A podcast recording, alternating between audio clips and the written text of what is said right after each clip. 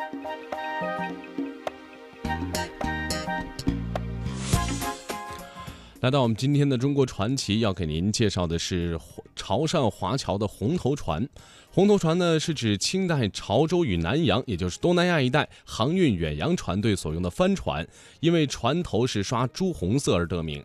那么过去呢，潮汕人乘坐红头船远渡重洋到海外谋生，可以说呢，他们在陌生的国度里面呢是繁衍生息、艰苦创业。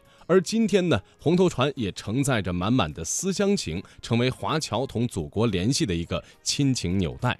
那么接下来的中国传奇，我们就带您去了解有着三百多年历史的广东的红头船。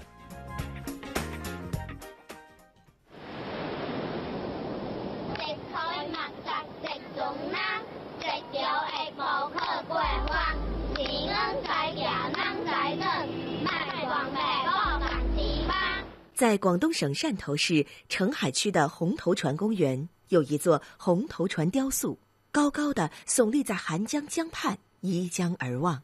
船头一双圆圆的大眼睛，默默地注视着前方。记者前来采访时，只见一群小孩子正开心地在红头船的龙骨上边唱民谣边玩耍，周围站着三三两两的参观者，有的对着碑文念念有词。有的忙着摄影留念，有的则弯着腰仔细端详着船上那些富有地方特色的水果雕塑，不时发出阵阵的赞叹。记者仔细阅读碑文，对红头船的历史有了初步的了解。雍正元年，清廷为了便于对各省商船、渔船进行审批、登记、发牌，并可随时派兵船巡海稽查。规定各省商船在船体两端的头尾部分和大桅上半截用漆油涂上不同的颜色，以作区别。广东位于南方，南方属火，用色为红色，故船头用红油漆饰，青色钩字，红头船的称呼便由此在民间叫开来。位于澄海区东里镇的张林古港旧址是红头船的起航圣地。张宁古港管理处主任陈成波说：“雍正年间，朝廷准许商民前往暹罗采购大米，潮州很快发展出一支远洋帆船队，这就是俗称的红头船。到明末时呢，是平板北中下海，要直到青岛、平息台湾、起海境。”在明朝末期的时候，是片板都不准下海的。直到清朝平息台湾之后，撤海禁，让人们下海去做生意、去捕鱼、去做贸易，所以海上各省出海的船只非常多，比较混乱。雍正时期就规定，各个省把各自的船只做上记号。我们广东的船就被定为红头船，船头要涂红色，船尾的顶部也要涂红色。福建船呢，就是船头涂绿色，船尾顶部涂绿色。浙江船呢，就是船头涂白色，船尾顶部涂白色，这样就便于海上识别、管理，政府收税方便。潮汕人的先辈就是乘坐这种红头船漂洋过海经商谋生，繁盛时间超过一个世纪。张林古港管理处主任陈成波指着公园里那艘巨大的红头船，向记者介绍说。虽然当时的造船技术远不如现在先进，但红头船的制作工艺和精巧的设计细节，无一不彰显了古人的智慧。你看这艘船全都是木结构，可是它非常符合现代的科学，航行时不容易出事故。你别以为这个地方做倾斜了，实际上它是要跟这条绳成一个直角，非常科学，非常实用，全部都是由人工操作的。红头船制作师傅陈世石告诉记者：“红头船最大的特征就是红色的船头以及那双活灵活现的眼睛。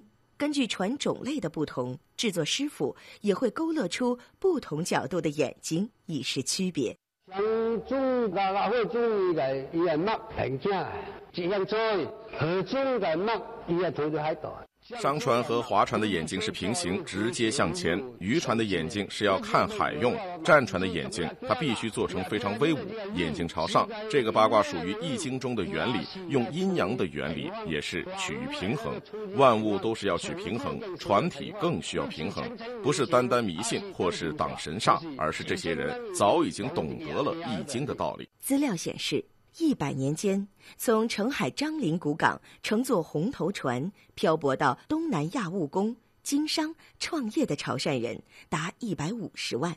但是，红头船的每次出航都要耗费巨大的人力物力，所以在船上会通过向人们出售船票的方式收回成本。买了船票的达官贵人住在贵宾厅里。但许多买不起船票的潮人，只能偷偷贿赂船员，然后藏在船舱的最底部偷渡出海。红头船制作师傅陈世石回忆了这段充满了悲情色彩的历史。红头船是人货船，有一些没钱的人藏在最低舱偷渡，顺利的话一个星期或者半个多月能到达，他们就能活下来。如果遇到风浪不顺利的话，一两个月才能到达，基本上没有一个能存活。虽然海上航行危险重重，许多潮人甚至从此一去不回。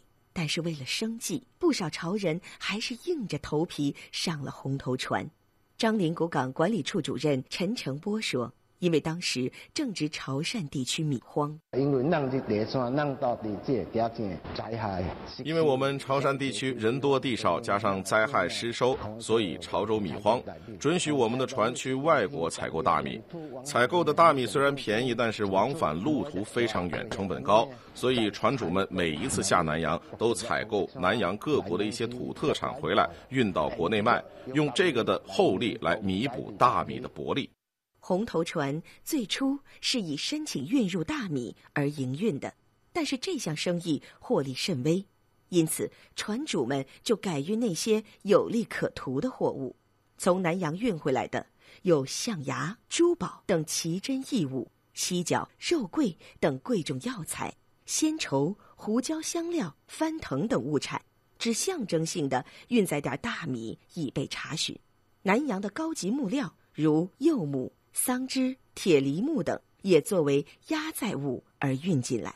由潮汕运往南洋的潮产有陶瓷品、潮绣、雕刻、蒜头、麻皮、菜籽等，还有从北方转运来的人参、鹿茸、兽皮、丝绸等。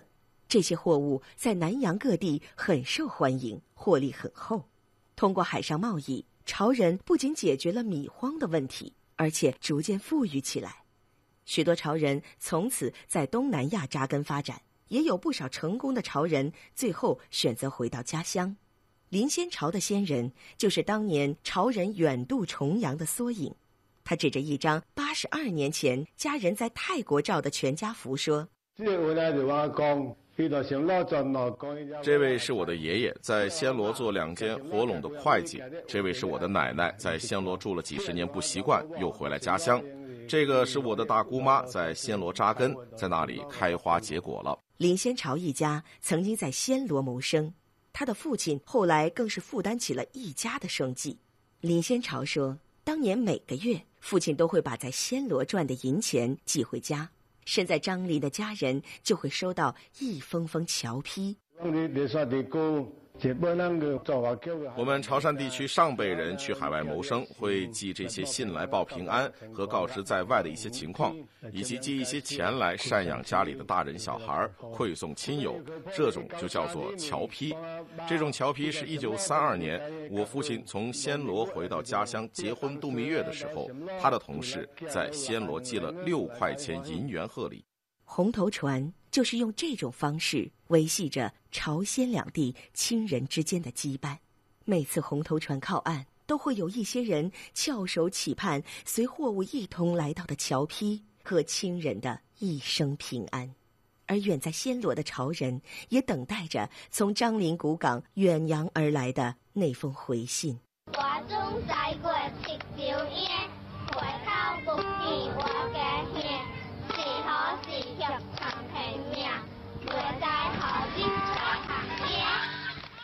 如今，古老的红头船已经成为历史。